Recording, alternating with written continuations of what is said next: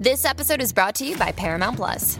Get in, loser! Mean Girls is now streaming on Paramount Plus. Join Cady Heron as she meets the plastics in Tina Fey's new twist on the modern classic. Get ready for more of the rumors, backstabbing, and jokes you loved from the original movie with some fetch surprises. Rated PG 13. Wear pink and head to ParamountPlus.com to try it free.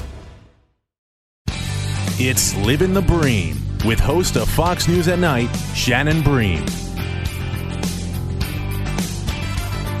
All right, this week on Livin' the Bream, we have someone who you've heard from before. She is an amazing author, by the way, just again hitting the New York Times number one spot. She is uh, an author, a teacher, the president of Proverbs 31 Ministries.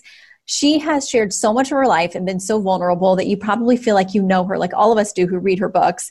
Um, Lysa TerKeurst, thanks for being with us this week. Thanks so much, Shannon. It's always so fun to be with you. We have a special personal connection because you know my dad, and um, that's always so fun. So every time I see you on TV, I'm like, oh, there's my friend.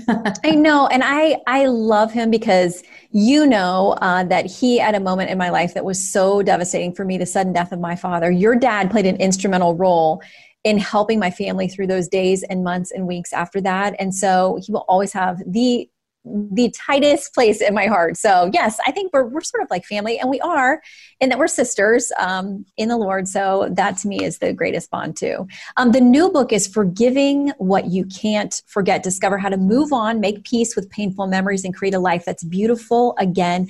Congratulations on the success of this book it is so valuable for helping people who have just been devastated as you have. You were kind enough and brave enough to be very vulnerable and sharing um, your own personal journey. And this is now a follow-up to that pain and how you continue to move through it and work through it and find healing. Um, we all will have to face forgiveness at some point. So tell me a little bit about your journey.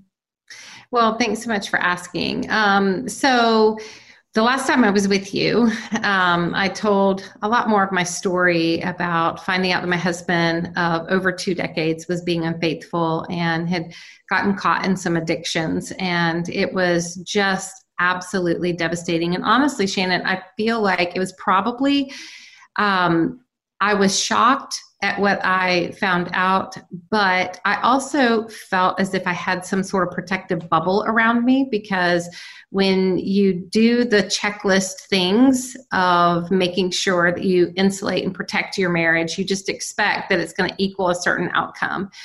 And we had done all the things, and then I, you know, made this shocking discovery. And so the pain was devastating, and the journey was long. It was not a quick reconciliation and like everybody sing kumbaya. And you know i'm i'm very quick to tell people we're still very much on the journey. I mean i still sometimes look at my husband and say are we really going to make it through this? Because the the cycles of addiction are brutal and you know the hardship and heartbreak that we've walked through is hard. But i knew no matter what i wanted to walk a redemption story and what I mean by that is redemption with God. We can't control the direction that our relationships go because we have no control over the decisions another person makes but we can all have a redemption story with God and I'm very committed to that. Now, here's where the problem is. I found out I was very resistant to the notion of forgiveness. And so you would think someone who writes a forgiveness book has somehow decided that they're an expert on forgiveness. I'm the exact opposite of that. I feel like I was struggling with feeling like res- that that forgiveness was an unfair gift I had to mm-hmm. give to people who hurt me and devastated me the most. And even though I may eke out a sentence or two, like, okay, just to be obedient to God, I'll forgive, I really didn't understand all the further heartbreak that was being caused inside of me because holding on to grudges, holding on to bitterness, bitterness that was kind of sneaky in the ways that it hid inside my heart. And it was slowly turning me into someone I didn't want to be. And there's so many things I find in the Christian life that we may have a head knowledge of, and we say, like, yes, I will always be someone who knows how to forgive or move on, or I know this principle of the Christian life or the biblical or whatever, until we are in that moment and it's looking us in the face and it becomes a reality. Sometimes it's something much different, especially when it's personal and it's painful. Um, and for you, that was the concept of forgiveness. That's right. And, you know, I think it was funny the first time i sat down with my team and said okay i'm going to tackle this topic of forgiveness um, they were like yeah that makes sense. That seems like a logical message to do. And then the second time that we sat down to work on the message i brought a list to the table of all the reasons why i 100% should not be the one to write this book. Mm. because i made a list of all these people that i was struggling to forgive and the reasons why. And the reasons were so varied according to how I was hurt. You know, I, I was struggling to forgive when people never acknowledged that they even hurt me. That's hard. Mm-hmm. mm-hmm. I was struggling to forgive when people said they didn't, they weren't sorry. I was struggling to forgive people who were still in my life currently and making decisions that were hurting me.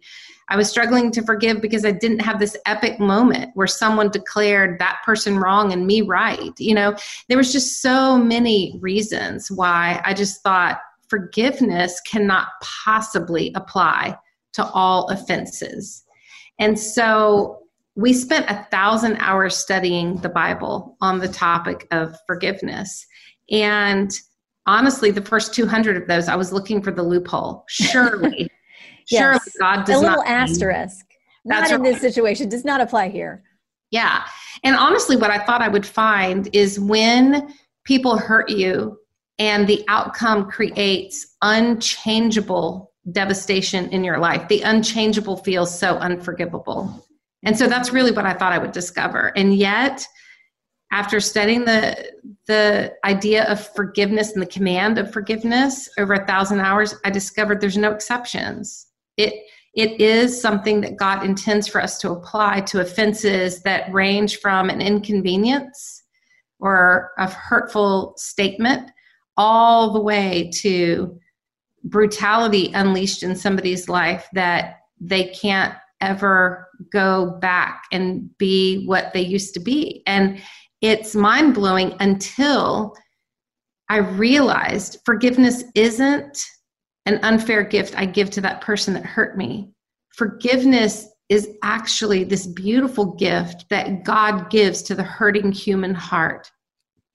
And it's the only way to sever the source of suffering when we've been deeply wounded. Mm-hmm. And we have often heard it's sort of a cliche, it feels sort of trite when you're suffering that um, when you don't forgive, you're not hurting the other person, you're only hurting yourself. But there's a lot of truth in that. And the fact that you do end up getting a gift when you're released from a lot of things but there you mentioned this there's so many different paths you can be on with somebody who is desperately begging for your forgiveness or somebody who doesn't even acknowledge that they've hurt you. So if it's a, a journey of your own in any of those circumstances how do you walk that path when the other person is still in your life? Maybe it's a family member. I mean it's not somebody you're going to be completely away from but they don't acknowledge that they've hurt you or they don't think they even need forgiveness?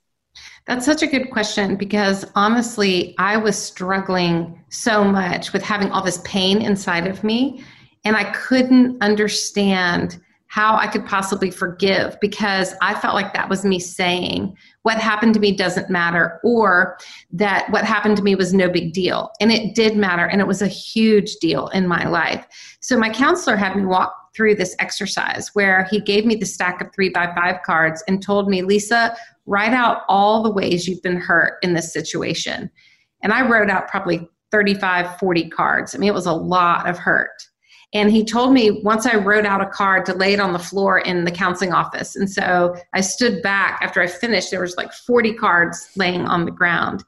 And I looked over at my counselor, and he was not the one that hurt me but he was the one to dare to bear witness to my pain. And he looked at me and he said, I believe you. I believe that this happened to you. And I'm so sorry for all the pain that this has caused you. This was wrong. This should not have been done to you. And Shannon, it was so powerful. I realized it doesn't have to be the person who hurt you. We just need another human in this world to acknowledge how we've been hurt. And We don't even need them to say anything profound except, I believe you, and I'm so sorry for how you were hurt. And when we dare to bear witness to each other's pain that way, we give each other permission to start to believe that the healing is possible because it's so empowering to know that there is somebody. And I want to do that for somebody who's listening today. I want to say if no one else in this world has ever told you that they believe you, that your pain is real and it shouldn't have happened to you, I'll say it. I'll bear witness to your pain. And I'll say, I'm so sorry for what happened. They shouldn't have said what they said or did what they did. But, friend, take it from a fellow human who has experienced tremendous hurt. You deserve to stop suffering because of what another person has done to you. And the only way to sever that source of suffering is through the powerful gift that you receive from God of forgiveness. And I think it must be like grief in many ways, and that it's so personal. There's not one journey. Everybody's going to have a different timeline, a different way, different steps that they um, get through it. Um, and if it is like grief, that there are times you'll think you're doing great, you've made a lot of progress, and it and something overwhelms and slams you, a reminder, a trigger of the incredible pain that you have been through that maybe is not fully healed yet. I mean, everything takes a great deal of time. So, knowing that forgiveness and the journey may be different for everyone, are there some basic principles or guidelines on walking that path in your own way? Absolutely. So, first of all, I just want to acknowledge triggers are normal. When you've gone through something that has wounded you deeply, whether it's grief, loss, um, betrayal, hurt, wounding, rejection, all of those things, you know, those triggers are very normal because triggers are just an indication of some unhealed pain that's now surface, surfacing that's reminding you of the impact this had on you.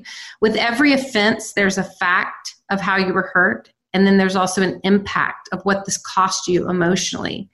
And sometimes I think when people talk about forgiveness, they say you need to forgive for the facts of what happened. That's part one. But then they don't give you space to walk through the emotional healing process of forgiving for the impact, which is part two. And forgiveness is always both of those. It's two parts. It is a decision and it's a process. And so those triggers are normal, and anyone who's experienced trauma knows exactly what a trigger is. And triggers are very inconvenient. It's not like I can say, okay, Tuesday night at 7:30 p.m. I'll be sitting in my bathtub taking communion and listening to praise music. So hit me with the trigger then, right? It happens in the middle of the grocery store, so unexpected, and you're reminded of pain, and it takes you back to the the crime scene or the moment of impact when that situation happened. And the next thing you know, you're laid across the bananas in the fruit aisle, and the fruit dude is saying, Can I help you? And you're like, Dear God, I wish you could help me, you know? Mm-hmm. And you're crying, and you leave your groceries and you go sit in your car, and you think, What's wrong with me? And it can be so dysregulating and it can make you question your own sanity. But here's what we have to understand about trigger is that when we get triggered, we're just being made aware there's more pain to deal with. And it's another opportunity for forgiveness, even if you've forgiven that person for the fact of how they've hurt you. Now you need to walk through the process of forgiving them for the impact that this had on you. And so I'll literally stop in the middle of it and I will say, okay, it's time for another marked moment of forgiveness. And in the book, Forgiving What You Can't Forget, I walk people through the process of how to do that, and it's important. Um, I'll also say, on a practical level, when you get triggered, what's really happening inside your brain is that part of your brain called the amygdala is getting is getting triggered and that's where your emotional trauma your deep feelings are stored and so science shows us that it takes 20 minutes for that part of your brain to calm down. So in those 20 minutes, don't make a phone call, don't get on social media, don't make some big declaration about your life. Recognize the logical part of my brain is not in is not driving the bus right now. And so it's good do some deep breathing, uh, go outside drink four ounces of water. Science shows that just four ounces of water will reduce our anxiety level. Give yourself 20 minutes. Do what you need to do to be able to then let your logical thinking come back. And then when your logical thinking comes back, then it's time to decide okay, now what is the best response to this trigger? So there's some practical things that I also think are important for people to remember. We'll have more Livin' the Bream in a moment. Yeah, we're talking to Lysa TerKeurst. Her latest book, Forgiving What You Can't Forget, New York Times bestseller, chock full of all kinds of information. We have all been hurt by a circumstance, a person, something beyond our control. Um, and we all need to work through that and find healing. And Lysa's been, as we said, very open and vulnerable with her own life, um, really as a gift to other people to help us all find our way through this as well. I wanted to ask you about the idea of boundaries because, as I said, sometimes the person or the thing that's hurt you is going to continue to be a part of your life. Um, how do you make peace with what you can, find forgiveness in whatever way you can, and establish some kind of boundaries to protect yourself from further hurt, or should you even be thinking that way?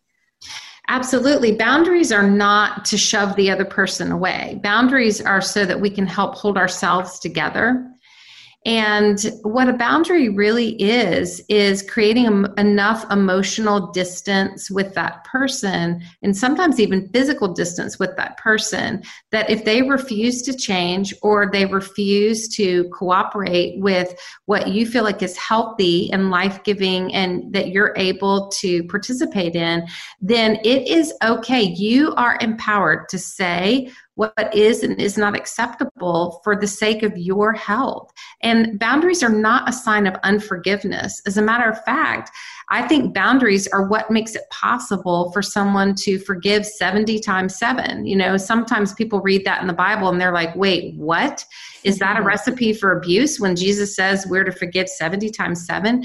No, I think Jesus is saying, don't allow that person so much access to you that if they keep hurting you and they hurt you 70 times 7 that you'll be destroyed in the process. You've got to have some boundaries so that if that person refuses to change you can create distance between you and them and you're not forcing them to change you're not manipulating them to change but you are empowered to say this is acceptable this is not acceptable.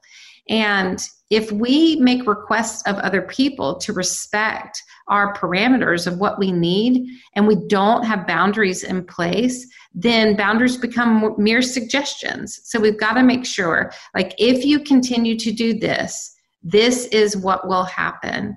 And that is okay. That is not unforgiving, it's actually smart. What part of the journey is rebuilding trust? Um, we've walked through this um, with couples in our lives that have dealt with infidelity in the situation that you've shared publicly about. Um, and it seemed like there were a lot of choices along the way, not feelings, but choices that for XYZ reasons, we're going to fight for this marriage, we're going to work through it. Um, and the idea of rebuilding trust and being able to be away from each other for hours or days at a time and not immediately go into that emotional spin that something wrong is happening um, and to be constantly worried. I mean, what about that part of the equation? Well, forgiveness doesn't automatically rebuild relationships that have been broken and it doesn't rebuild trust. So, just, you know, when you forgive somebody, um, that's why the title of my book, Forgiving What You Can't Forget, is so important because the Bible does not say forgive and forget. I know people say that statement, but the Bible doesn't actually say that. And so when you can't forget, of course, in a betrayal situation, trust is going to be a long process to rebuild. My counselor says trust is built time plus believable behavior. And so the only way I've ever seen trust be able to be rebuilt is over a long period of time that the person that betrayed you, hurt you, or um, broke the trust in some way, they have to demonstrate believable behavior. And, you know, like the old political statement, trust but verify. Mm-hmm. You know, it's like you can give pieces of your trust back, but it's okay for you to verify. It's okay for you to verify that they are where they're supposed to be. And it's okay if you need to look at their phone. And here's where you know you're really making progress rebuilding trust. When the the person who betrayed you, when they become humble and gentle in the process, and you say, Can I look at your phone? I'm feeling triggered right now and I'm nervous. Then when they say, Absolutely.